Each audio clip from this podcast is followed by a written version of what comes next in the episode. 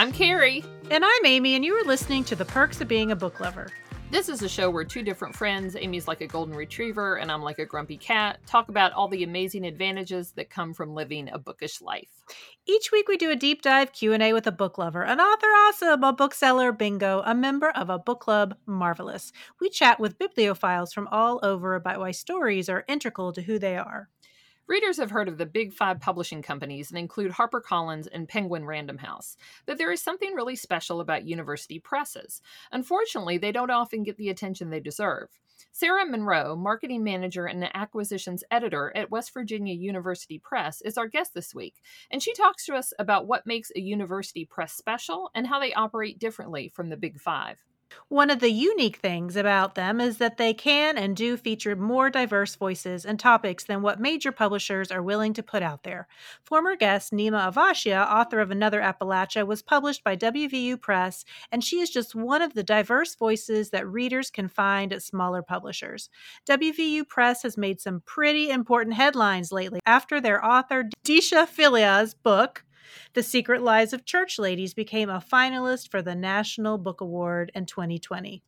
While we definitely book nerd out with Sarah, we hope you stay tuned to what was supposed to be her three in the third degree, where we ask only one question but learned a ton about her abiding love for dinosaurs and how they were part of her wedding ceremony with her husband. You cannot miss it. But first, but first, we want to tell all of our our listeners if you are in the Louisville area tonight, Wednesday, June 1st, Carrie, you and I are going to be at Carmichael's bookstore and we're going to be in conversation with author Leesa Cross Smith about her brand new release Half Blown Rose. Very exciting. It's our first live conversation with an author in front of an audience. So, if you're in the area, come join us. We'd love to meet you and hopefully my mouth won't um well i've already told you a couple things that i'm banning you from saying. I know. There are a couple mm-hmm. things i cannot say so mm-hmm. i know. Yep. i have been warned. I, I will be on my best behavior. So carrie you have a brand new high school graduate. I do. I do. It was a very busy thursday. My middle child got promoted to high school so i have a rising ninth grader and i have a you know a rising college freshman but you know, I, I don't get sentimental about really much of anything. And uh, my husband and I had a, a conversation about that because, you know, you just see lots of people who get sad about it and kind of sentimental. And I, I maybe I just don't have a heart. I don't know. I just don't get sad about it. And I, maybe it's from reading a lot of books about Buddhism or something that I'm like, you know what? Everything is impermanent. So it seems like a waste of energy to like get bogged down in. That, yeah. That's what I'm going with anyway. Uh, so my daughter graduated and she was my youngest. She was the baby. She graduated from high school last year. And I don't think I shed any tears either, really. I, you know, I guess my philosophy is the whole point of having kids is you want to raise them to be functioning adults. Right. And I mean, there have been times where I have shed tears. I, I did shed tears when I dropped my oldest off at college. Mm-hmm. But it's it's part of life's trajectory and it's a good thing. You wouldn't you wouldn't want your child to be dependent on you forever. Right. But I think for a lot of people, it just means that it's a new part of life. It's a transition, and transitions can be can be hard. Yeah. But I must say, this transitions. See, I use that word again into our the other thing that I want to talk about, which is that once all of your children have graduated high school and have left, then you are an empty nester and you can do all kinds of fun things. I went to Italy with my husband because we were empty nesters and we went by ourselves. We went for eight nights, I think, and it was fabulous. Not having to ask anybody else's uh, opinion about what the two of you all want to do. You know, it's no. just you just have two people to make a decision, not you know four people or five people or however many children you have. I would imagine it feels certainly much less complicated, which I don't really remember what that was like. You it's know, when when it was just the two of us. Although two out of the three of my children were a little disgruntled that they didn't get invited to go. And we're like, well, no. this, is, this isn't a family trip. Sorry. Right. Too bad.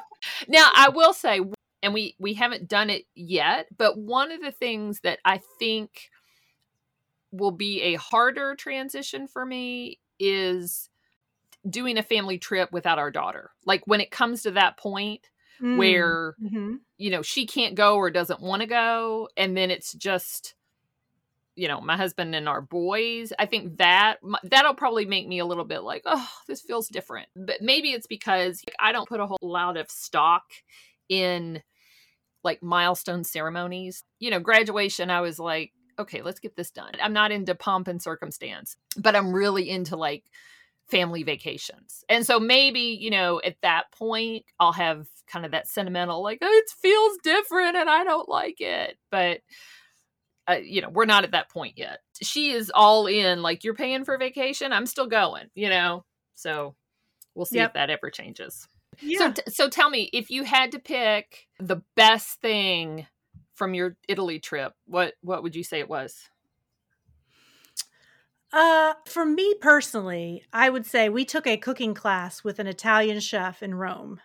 And my husband and I, and then there were two ladies from Australia and the chef took us to the local farmers market to buy the produce uh, and then she took us to a cheese shop where she got the cheese that she was going to use and then we went back to this private kitchen in a restaurant and we all made the meal together. So i learned how to make homemade pasta Ooh. And that was really fun. And it was a delicious meal. And it was really fun chatting with these two Australian cousins.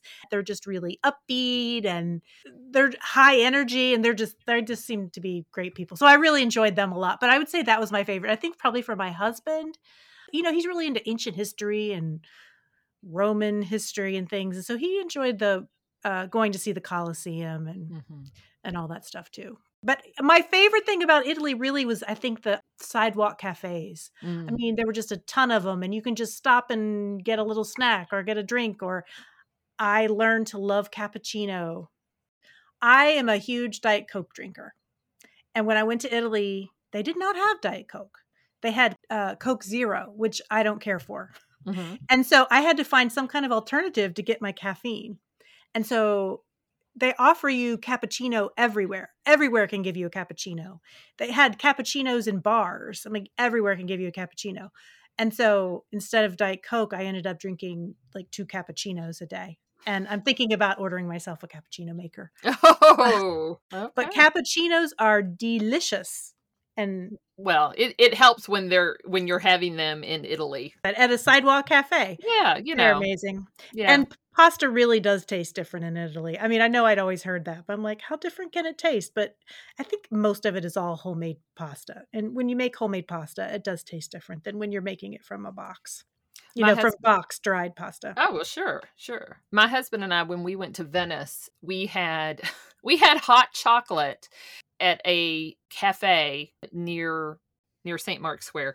And it was the absolute most delicious hot chocolate the thickest, creamiest, most delicious hot chocolate. We, we still talk about it. And it's been, we went in 2001. It was the summer before 9 11. And, and we still talk about that hot chocolate.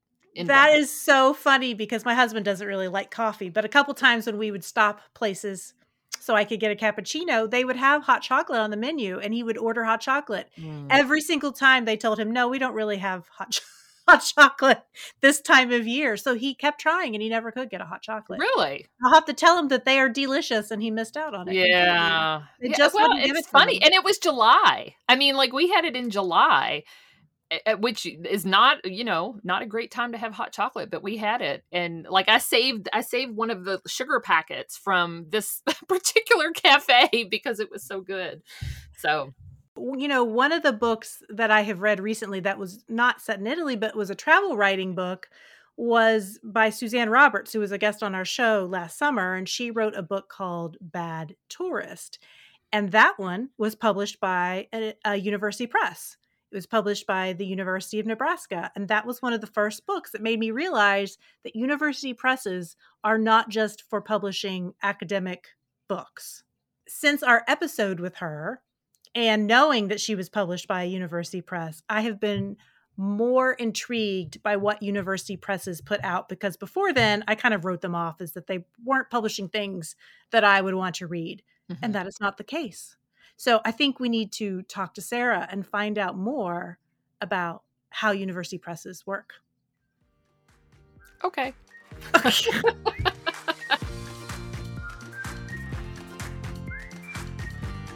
Sarah Munroe, thanks so much for joining us. Yeah, thanks for having me. This is my first podcast. I, of course, nervous, but I'm excited. Don't be nervous. It will be fun. We promise. you sound so, like very fun people. So,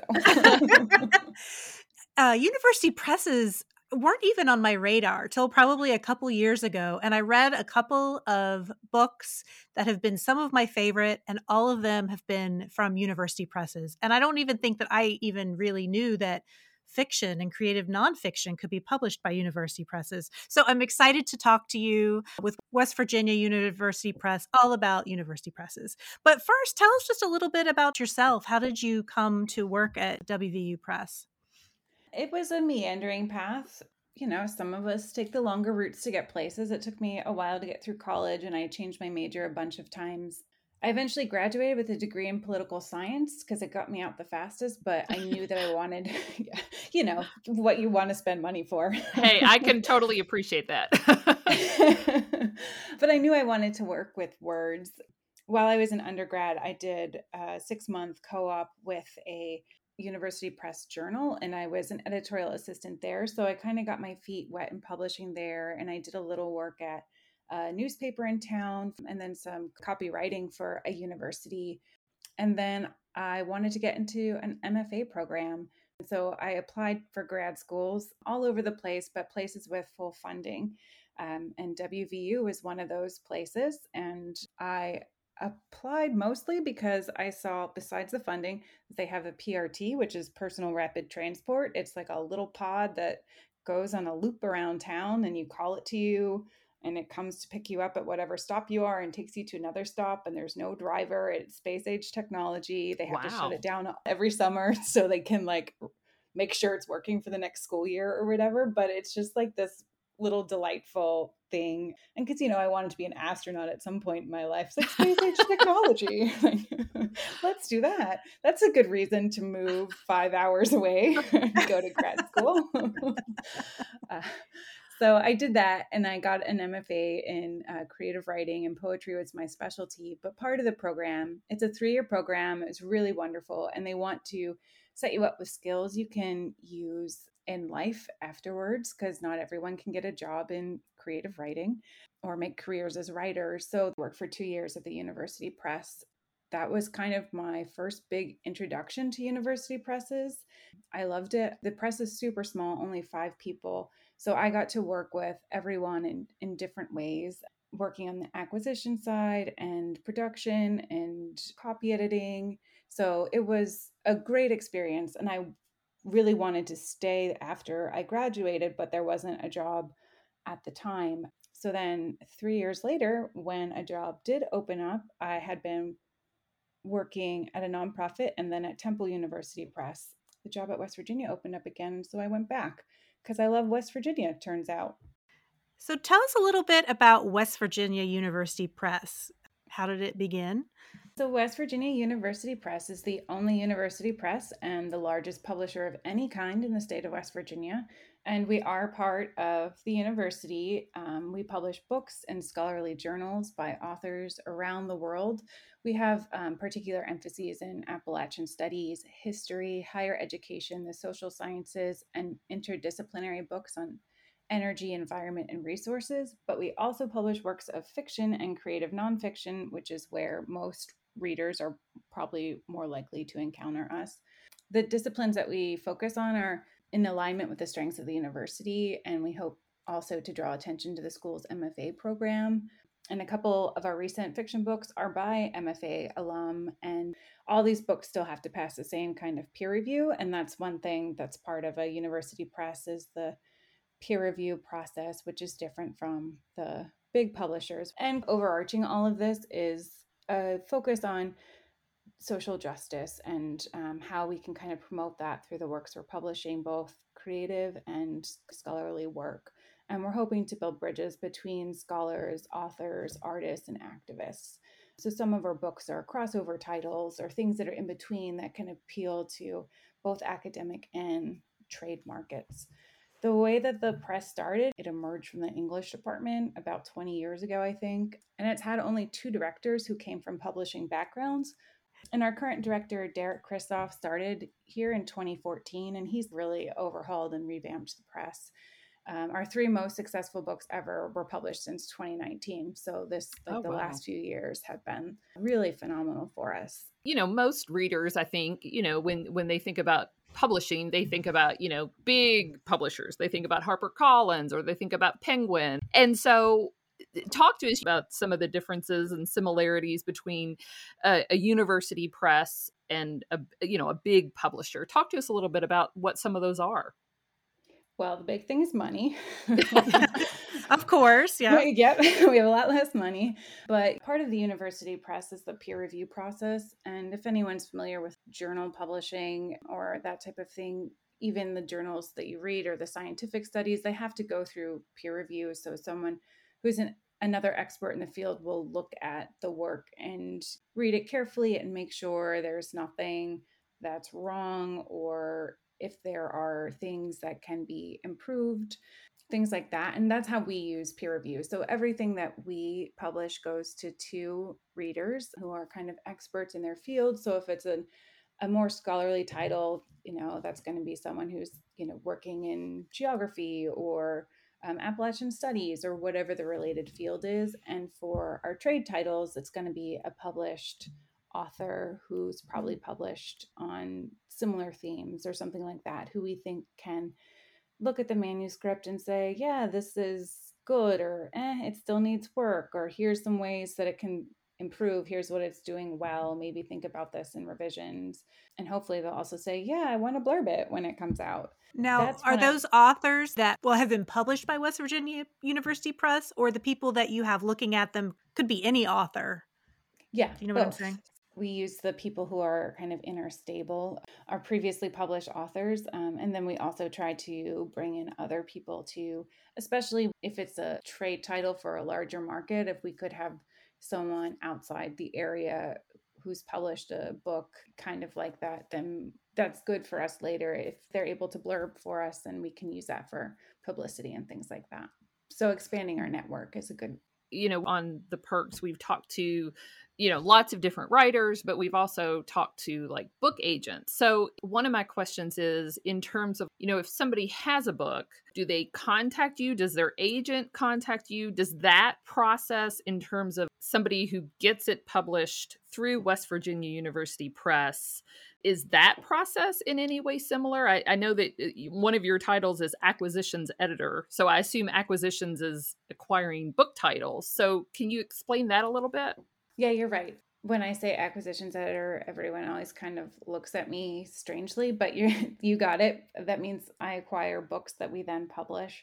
And I've not worked at a big trade house, but I assume it works similarly, at least at the beginning of the process, where an agent or an author approaches us with a project. Sometimes it's a proposal, sometimes it's a full manuscript and they send us an overview and a couple chapters or the full thing and I'll read parts of it and see if we like it. And then I think after that, the process might differ quite a bit because we're so small. We kind of think of ourselves as a boutique press. There's only five of us, and we publish around 20 books a year. So each book is really important to us, and everyone at the press works on each book. And it's important too that we like what we're working on. So we spend a lot of time, each of us, working on each of these books. And I, so I think, whereas in a big house, it might just be like they have this process, everything kind of goes through and gets churned out. It, maybe it's like coffee. Uh, you could go to a, a big coffee shop and you know what you're going to get every time and they're going to keep churning out the coffee or you go to a little mom and pop coffee shop where it's like a pour over and it takes a few extra minutes or they give you a little design on the foam on the top like you kind of get this more individualized experience rather than just a like name written on a cup by someone who like knows they have to mix this mix with that thing and there's your thing at the end I, I love that metaphor. so, like I said, I had this misperception that university presses mainly published academic books and journals. Am I totally off base with that? Or are no. university presses changing and doing more fiction, you know, for the wider audience? Yeah, you're not wrong. I think what university presses in general are known for their scholarly work because we're associated with universities. This is where a lot of the scholarship comes out of. But for a long time, presses have also been doing the more creative side of things because there are the big publishers that take up a lot of the airspace. You don't hear as much about the trade titles that are coming out from universities, but they're there and they often kind of serve a more local audience, maybe regional memoirs or story collections. But yeah, we're not the only one who does trade things. And I think as we've had success and as universities are looking to expand the models and and how presses can you know keep making money and things like that i think other presses are getting into the trade areas a little more than they had been before for so for somebody who's not familiar with some of the lingo trade publications means what Oh, yes. Um, trade is like the stuff that you're going to see at the bookstore. It's the novels, it's the creative nonfiction, the memoirs that you're going to pick up. And um, it's written for an audience of people who want to read for entertainment, whereas the scholarly titles are uh, books that are used in university classrooms or they're used by other scholars to get out new ideas or contribute more to the conversation. It's creating new knowledge that's being put out there, but it's not necessarily written for a lay audience because there's lots of footnotes and citations and kind of in the weeds things that, you know, most people don't necessarily care to read about. But you know i imagine somebody they they've written a book they're very excited you know they're like i've got this manuscript and and they they want to get it out there right? So i would imagine that i guess for a lot of people they think oh i want to publish at one of the big publishers.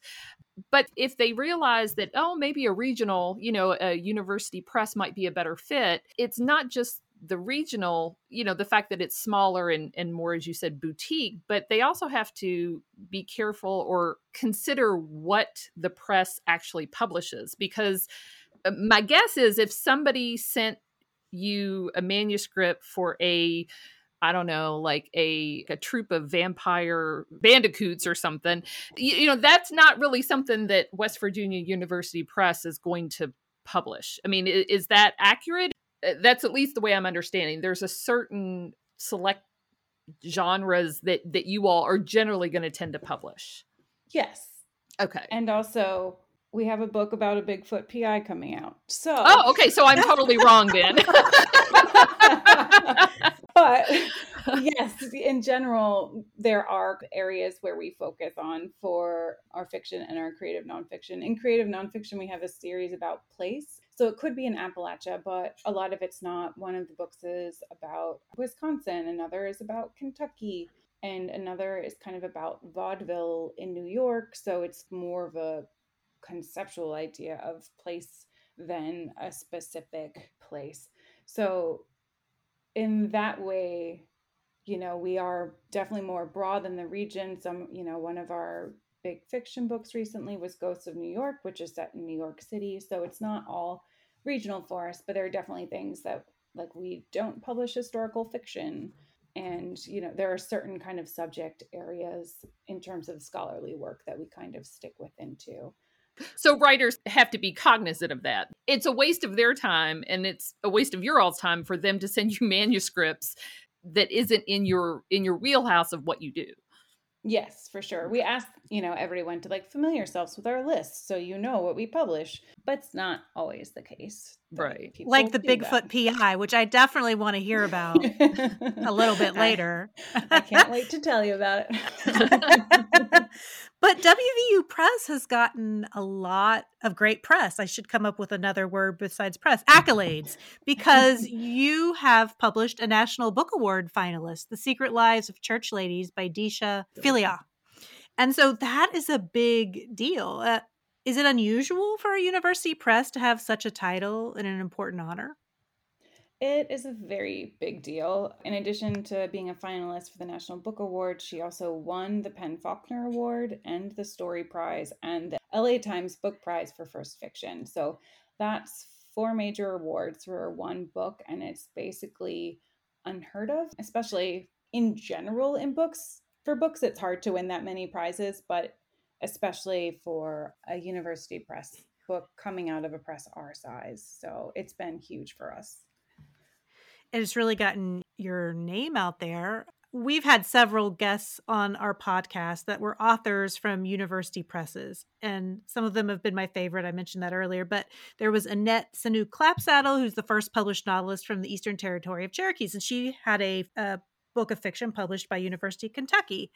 Press. And then Suzanne Roberts and Erin Flanagan. And Erin Flanagan, she just won an Edgar Award. She was published by the University of Nebraska Press. And we, on our podcast, just interviewed Neema Avashia, one of your authors, about her dynamite collection of essays about growing up Indian and queer in Appalachia. And all of these made me think about something that Deesha Philyaw said in an interview recently on the BBC that she thinks university presses and independent presses are more likely to take chances and be bolder. And I'm just wondering if you think that's true.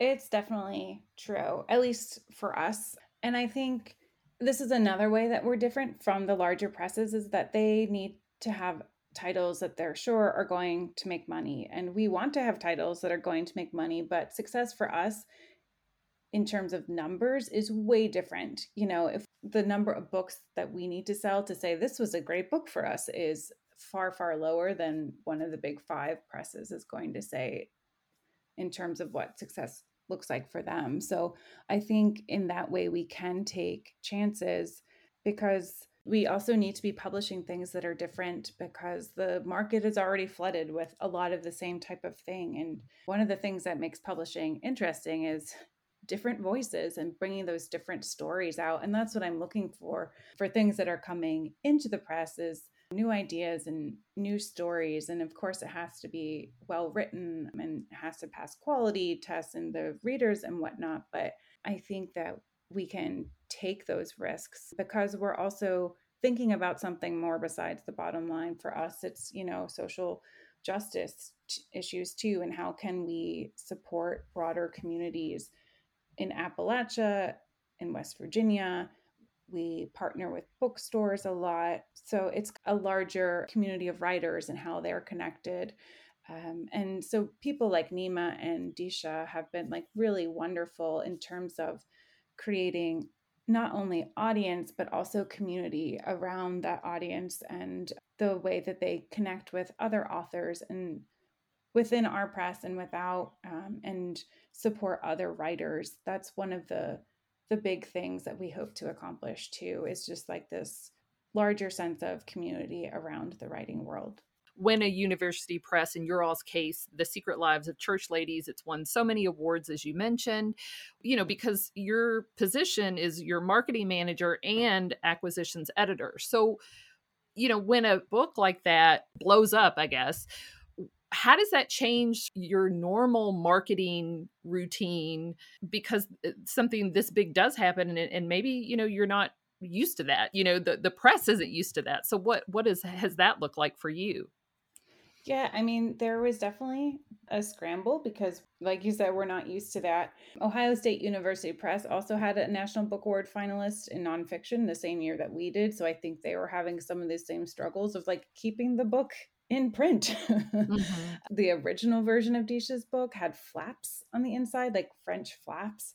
But after she won all those awards, we just needed to be able to have something that could keep being printed more quickly, especially then with all of the supply chain issues that we've been dealing with since the beginning of COVID. But yeah, we had to think about like how do we get a sticker on the front or like a badge on the front that says it was an NBA finalist? Like how do we have enough copies to get into bookstores? How can we prioritize getting them into the mom and pop, the local independent bookstores above maybe Amazon or something like that? But also, how do we keep them in stock at Amazon? Because that's where people around the country are trying to buy them from. So there is some difficulty around that. As far as publicity, we work with Vesto PR, our friend Jeremy Wang Iverson there, he does some publicity for us for some of our larger trade books. Um, and so he was definitely working on this project too and helping to manage all of that. But since then, we get way more submissions and we're able to use Deesha's book, The Secret Lives of Church Ladies, and books like Neema's book or Jim Lewis's The Ghost of New York. Those books can kind of work toward our larger marketing goal by like if you like this book here's other books you might like mm. type of thing thinking of them as cohorts and like this community and larger idea and not just these individual books we've done a lot of work with bookstores up in Pittsburgh to kind of support them and market with them. And when we do events in Pittsburgh, it gets picked up by those Pittsburgh papers and then it gets picked up by larger outlets and things like that too. So it's kind of had a, a cascade effect in how we do things and how we can promote things in the future and pair things up and think about larger goals or larger audiences what does it look like for you as an acquisitions editor? Can you kind of give us an idea of what the process of acquiring a book entails? Yeah. You know, I, one of the ways is I will get an email from an agent or directly from the author that says, here's a little bit about my book. Here's a couple chapters, or here's the whole thing. And I'll say, great, I'll take a look at it and let you know if it's a good fit. And then I get to read sometimes you read a few pages and you know it's not right. Sometimes you want to read more, and then it, it becomes a project that we want to pursue. There are other ways of acquiring books as well. We can kind of commission books, say, like, hey, we like your writing. Have you ever thought about doing a book on this topic? We would love for you to do a book on this topic. Will you work with us? That type of thing. And then it's like up to them to write the book, but we can work with them about conceptualizing it and things like that. Sometimes it's at conferences, we'll see like a, a paper or presentation about a certain topic. And we're like, oh, that would be great for us. Are you going to write a book about that? We'd like to work with you, that type of thing. And so after we choose the book and we can have a contract with them and it has to go through peer review and get approval by our board. It takes a while. This is another difference from the time the manuscript is like finished and has gone through all of our processes, then it takes a year until it comes out into the world. But all the stuff leading up to having the final manuscript can also take several months or longer, depending on the kind of revisions that are needed or things like that. Is that because you just have a smaller staff, or is that because uh, they have to be peer reviewed? The peer review does take time. It's at least two to three months in that process if everything goes smoothly the first round. But pretty much all university presses are dealing with that same kind of time frame right now especially it takes several months to have a book printed so you know we have to have things done way ahead of time it goes through copy editing proofreading all the design in the background for getting the pages laid out and everything. Some of that's happening concurrently, but there are kind of steps in the process that have to be completed one after another before we can, you know, even get to the design stage. So, yeah, I am not quite sure how the big presses can do it so quickly. I guess they have staff that can copy edit or proofread or whatever, do all of that stuff faster. And they work with larger printers that you know, can put things out a lot faster with being an acquisitions editor, I imagine a lot when we're having conversations with people, and I imagine you like having your the crown on your head and wielding a you know a saber and being like, "This will get published and this will not get published." I mean, do you have conversations with your colleagues, or is that up to you? Because that feels like it would be like maybe a lot of pressure. I do have a, a lot of leeway in that my Derek trusts me and my taste, which I'm a little bit worried about sometimes. Bigfoot PI. Um, but yeah, I always have conversations with mainly at this point, it would be Derek about how does this fit into our larger list? You know, where is this author located? Do we have bookstores in that area that we could work with? You know, what would the timing of this be? Does it is it hitting on these certain things that we're kind of looking for or things like that so yes it is not only me but i do have I guess a ridiculous amount of power. if you think about it like that, you know, book people kind of think of it differently than most people in the world. Like my family is like, I don't really understand what you do.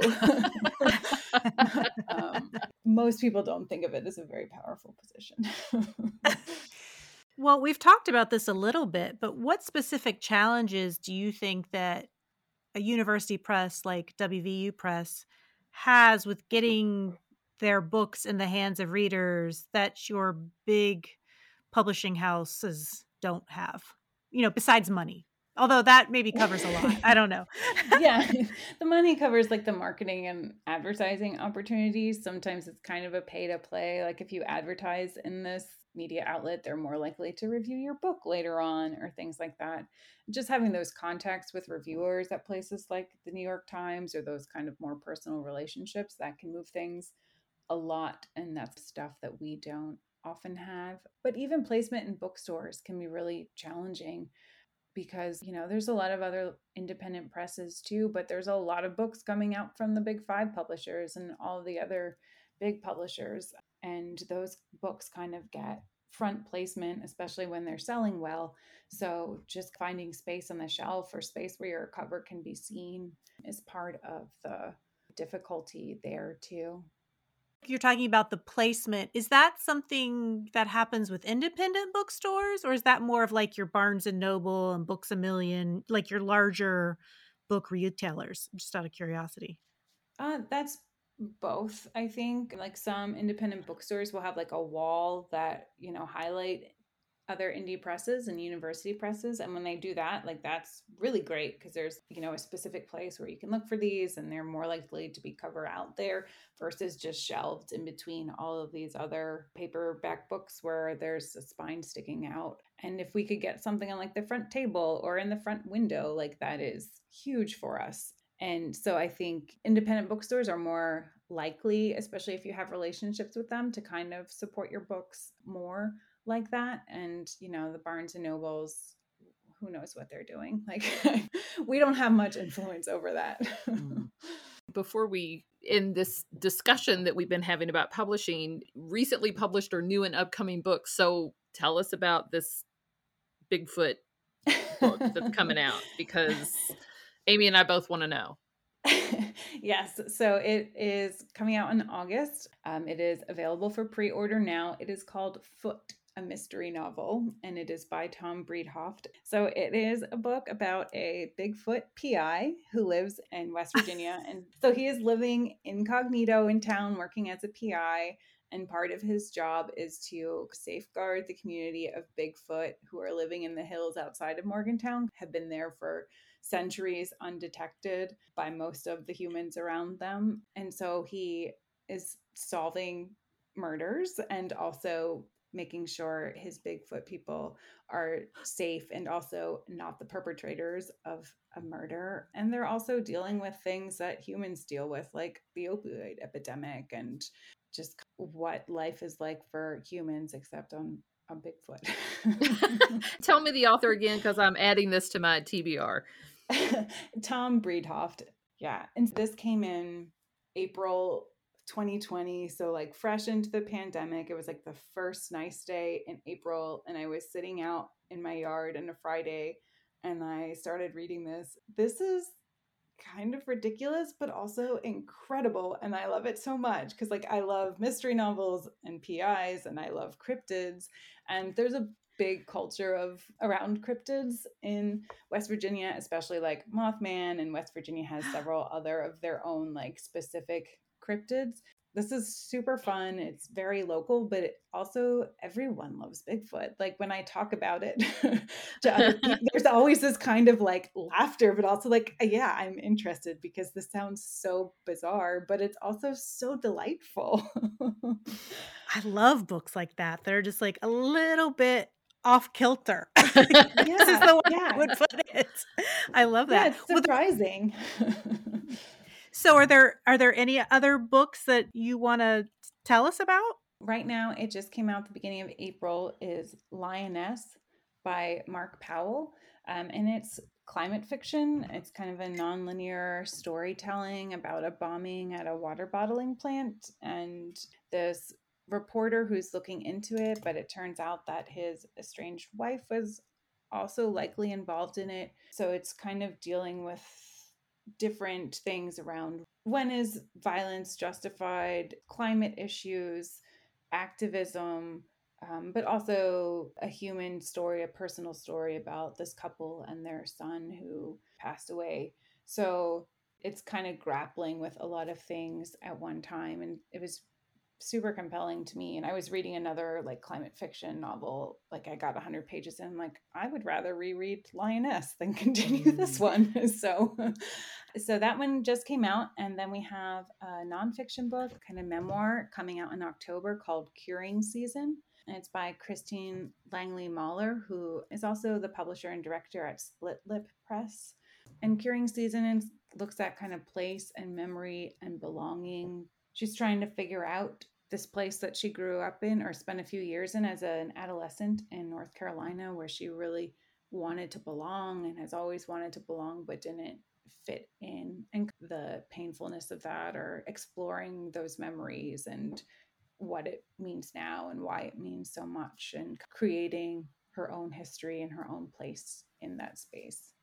And that one's part of the In Place series that I mentioned earlier. Yeah those are some great titles. I've I've written them down. I think this is a good place for us to stop. We're going to take a quick break and then when we come back, we're going to talk about what we're reading.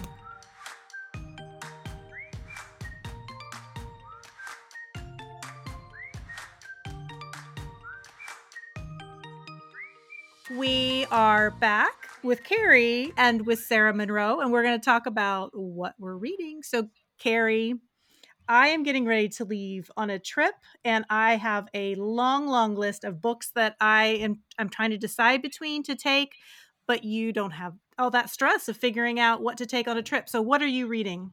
I do not, but I've had a lot of freelance work lately and I'm almost done. I can like see the light at the end of the tunnel. And so next week, my plan is to read a lot more. But I want to talk about a book right now that I actually heard about this book. You know, even though we do this and and it goes into podcast form, I really don't listen to a lot of podcasts only because I spend most of my time listening to books. I was listening to the podcast Strong Sense of Place, Melissa and David. Melissa Melissa was a guest on our show, but David talked about a book called City of Brass by S.A. Chakraborty. He mentioned like magic and jinns and set in Egypt. And I was like, ooh, that, that sounds good. So I got the book uh, based on his recommendation and I really enjoyed it. It's a pretty big book. It's like 500 pages, which normally I don't want to read a book that thick, but this was a quick read. So the story begins with Nahri, a young woman in Egypt who has some unusual powers, but she's mostly just a con woman. She unintentionally summons a jinn warrior named Dara, and they begin a journey to the city of Brass. So this is kind of like a safe city for her. She realizes through Dara that she has these powers. And so they escape to the city of Brass because they start being chased essentially by these scary demons. Once they arrive in the city of Brass, Nahri realizes some things about her background that help explain some of these unusual magic like abilities.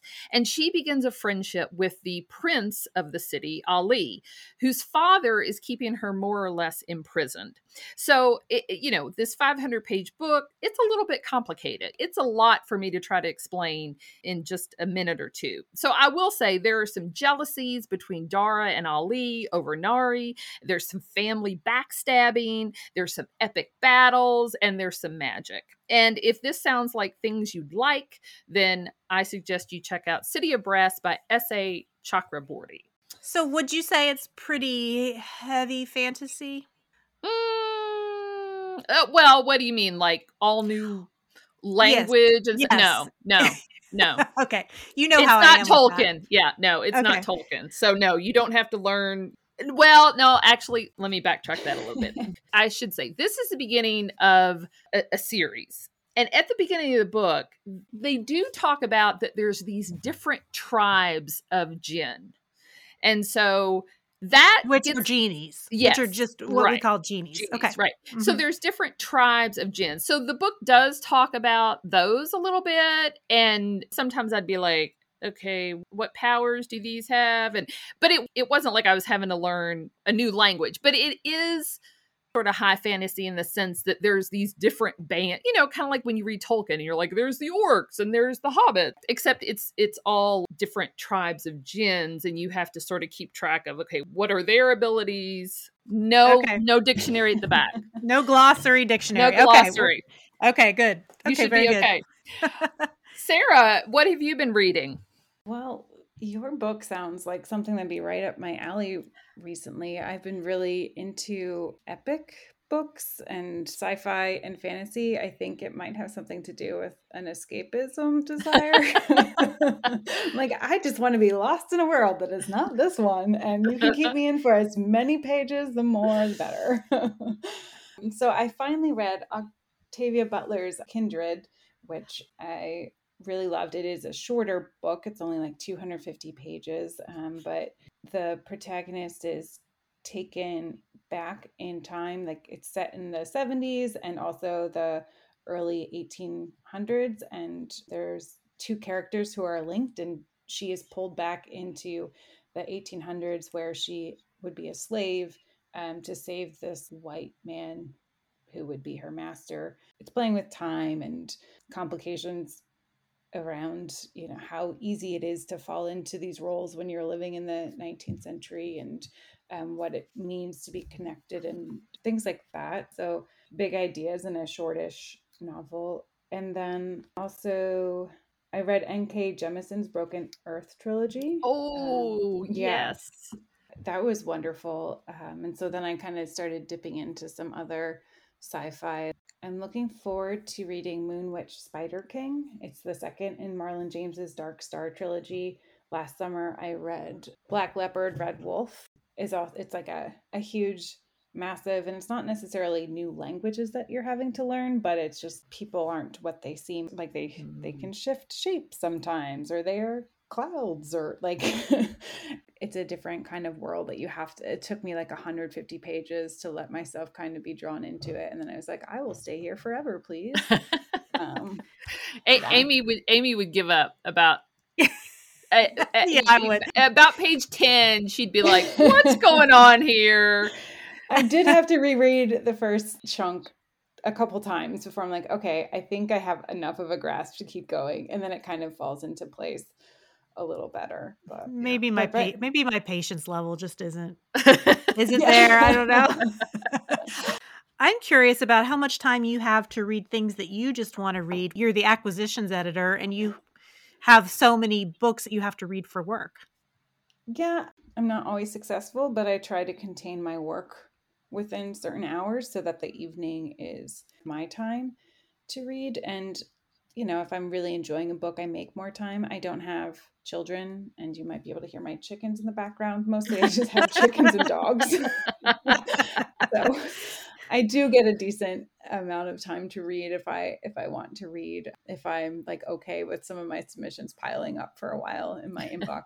I just started The Kill by Richard House, which is a four book, thousand page wow oh. novel that th- there's four books within, so each one is 250 pages. So if you think of it that way, it's not as bad. It was a Man Booker finalist from like 2013, but it's a thriller and I guess each book is kind of different. It's about like the Middle East after Americans kind of pulled out more and all the contractors are there doing things and moving money and building things and having lots of conspiracies and things like that. So that is like, okay, I'm ready for a thriller. Like I'm just going to sit here and read this instead of watching TV tonight. So, you know. well, Amy, you're getting ready to go out of town. So have you read books in preparation for this trip? Because you haven't mentioned it. No, but I have some books that I think I'm going to load onto my e-reader. But yes, I have a couple of books in mind that I'm going to read that are set in in Italy. But not today. The book I'm going to talk about today is a book that I'm listening to. I'm not quite done with it, I'm almost done with it. It's called The Anthropocene Reviewed by John Green. And this is John Green's first collection of essays. Most people know him from his young adult novels, and the most well known is probably The Fault in Our Stars. And I wasn't initially interested in reading this book, and it's for an embarrassing reason. I didn't have any idea what the word Anthropocene meant. And as a person who loves words, that really shouldn't have set me off of this book, but I'm ashamed to say that it did.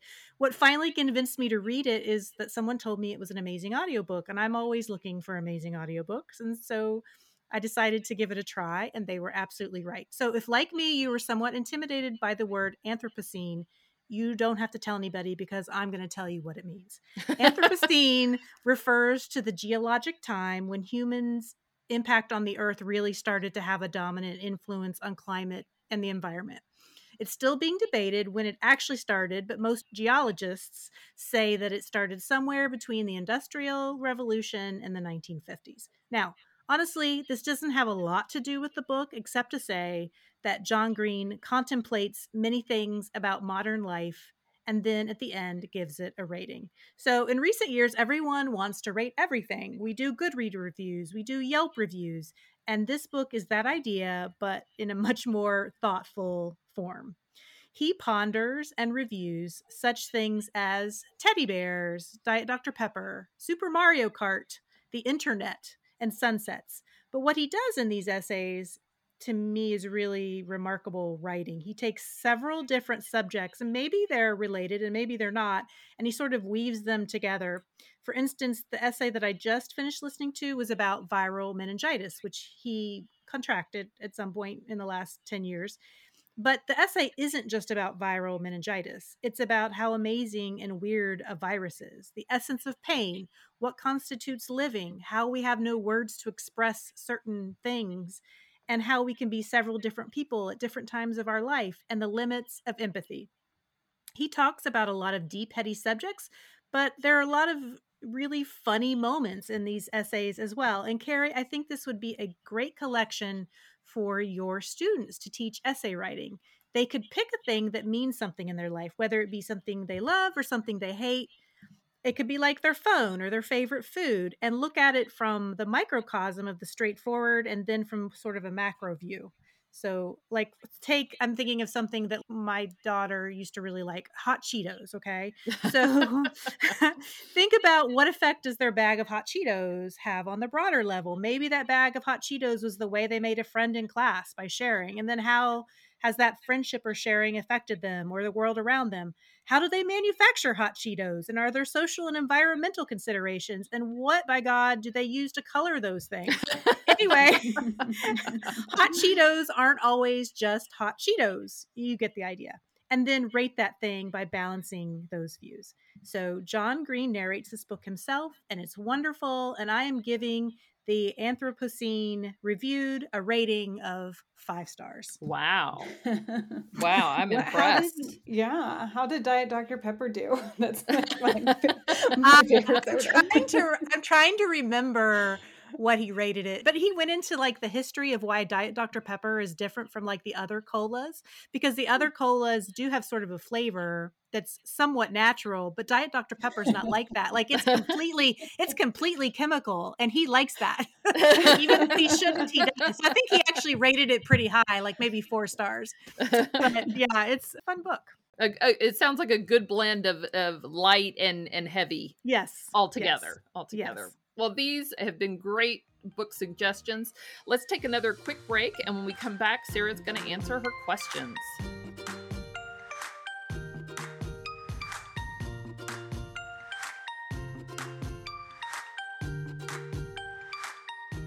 We are back with Sarah Munroe from West Virginia University Press. Sarah, question number Hi. one. Are you ready for it? Okay. All right.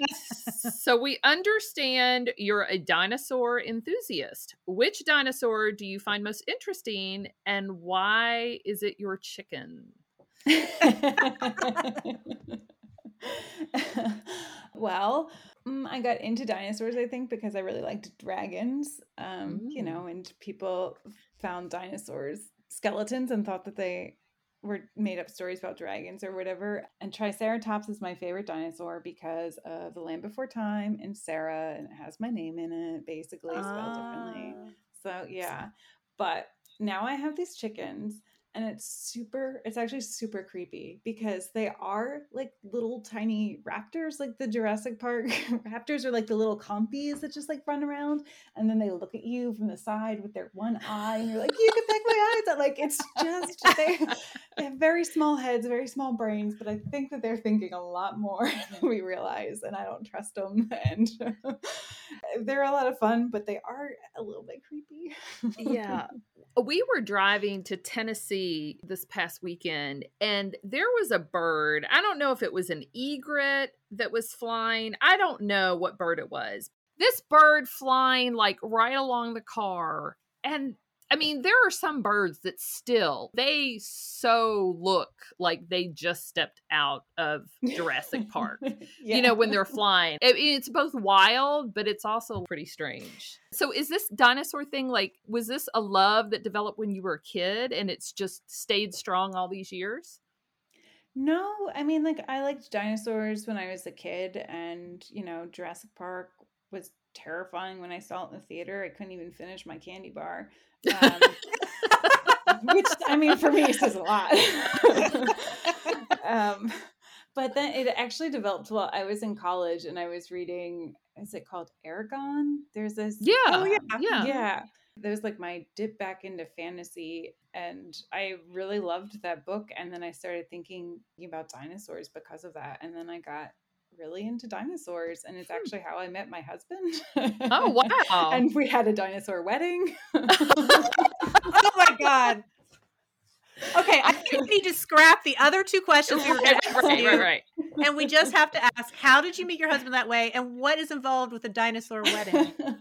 so we met online actually through OKCupid in the earlier days before before they all turned to be absolutely terrible things those dating apps but i had my my screen name or whatever was dino sarah and the question that i had people answer if they were to email me was like what's your favorite dinosaur and why? And it's really easy to weed people out if a they don't answer the question and b they like don't have a good dinosaur or a good reason to like the dinosaur.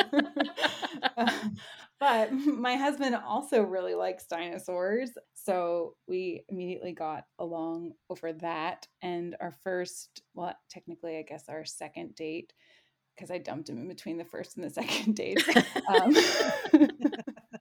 was to the Natural History Museum, Academy of Natural Sciences there in, in Philly. And there's an area where you can dig for dinosaur bones and it's meant for children. But you know, we are two people in our 20s who are like digging for dinosaur bones there. And we identified a T Rex tooth that was fairly loose. But their tools that they give you, because they're meant for children, are not sharp enough to actually pry out a, a, a styrofoam bone. so we came back the next day with a butter knife and a screwdriver and nonchalantly sat there digging out this tooth that we now display in our home. and because we are both like very law abiding citizens who, you know, don't do anything wrong, um, we were like very freaked out that we were going to get caught. And we're like, we can't run from the scene. They'll know we did something. We have to sit here and act casually. Defacing the dinosaur Yeah. digging exhibit. Yep. Okay, I'm seeing now why the dinosaur wedding happened. What what was involved with that? I need to know what the like what are they called? The table settings look like. Yeah. So the the table settings were, you know, those plastic dinosaurs you can get from AC Moore or whatever, but we like cut a hole in the top and put succulents in them. Uh huh. So, yeah. Uh, yeah, I have So it's like a little planter. office. Yeah. Okay. And um, my mom made my wedding dress and she embroidered on the bodice a paisley pattern of dinosaurs. It's Oh my amazing. gosh. It's actually really incredible. It's really beautiful, like in sequins and like little jewels and stuff. And then I walked down the aisle to the theme of Jurassic Park. wow. we yeah, we had blow up dinosaurs there and dinosaur hats that you could wear. We had like a little photo booth type area with like a um, a large T Rex that you could take photos with. The little like boutonniere pin things were origami dinosaurs that we folded. So yeah, they it was just sprinkled throughout tastefully. so did you have a, like a, a, digging area from your very first day? no, we should have. We should have all of our guests get down there in the dirt. There's a fire pit, but no digging area. wow. That is amazing. That's yeah. amazing. I'm so glad we just said that those other questions are nothing. We need to ask people about their dinosaur habits that like so yeah. what secret dinosaur things do you have going on? Who knows what else everyone has. That's yeah. right. That's right. Dinosaurs became really popular a few years ago like for adults too, so there's lots of t-shirts and things with dinosaurs that you can wear and it's like, oh, it's not just like a niche hobby. You can you can have all the dinosaurs you want. Yeah. Well, it Maybe has been so fun chatting with you, learning about not only your extensive dinosaur interests, but also your work with West Virginia University Press. Thanks so much for taking time out of your day to speak with us. Well, thanks so much for having me. It's been great chatting with you and thanks for doing this podcast and, you know, promoting books and reading and all this fun stuff.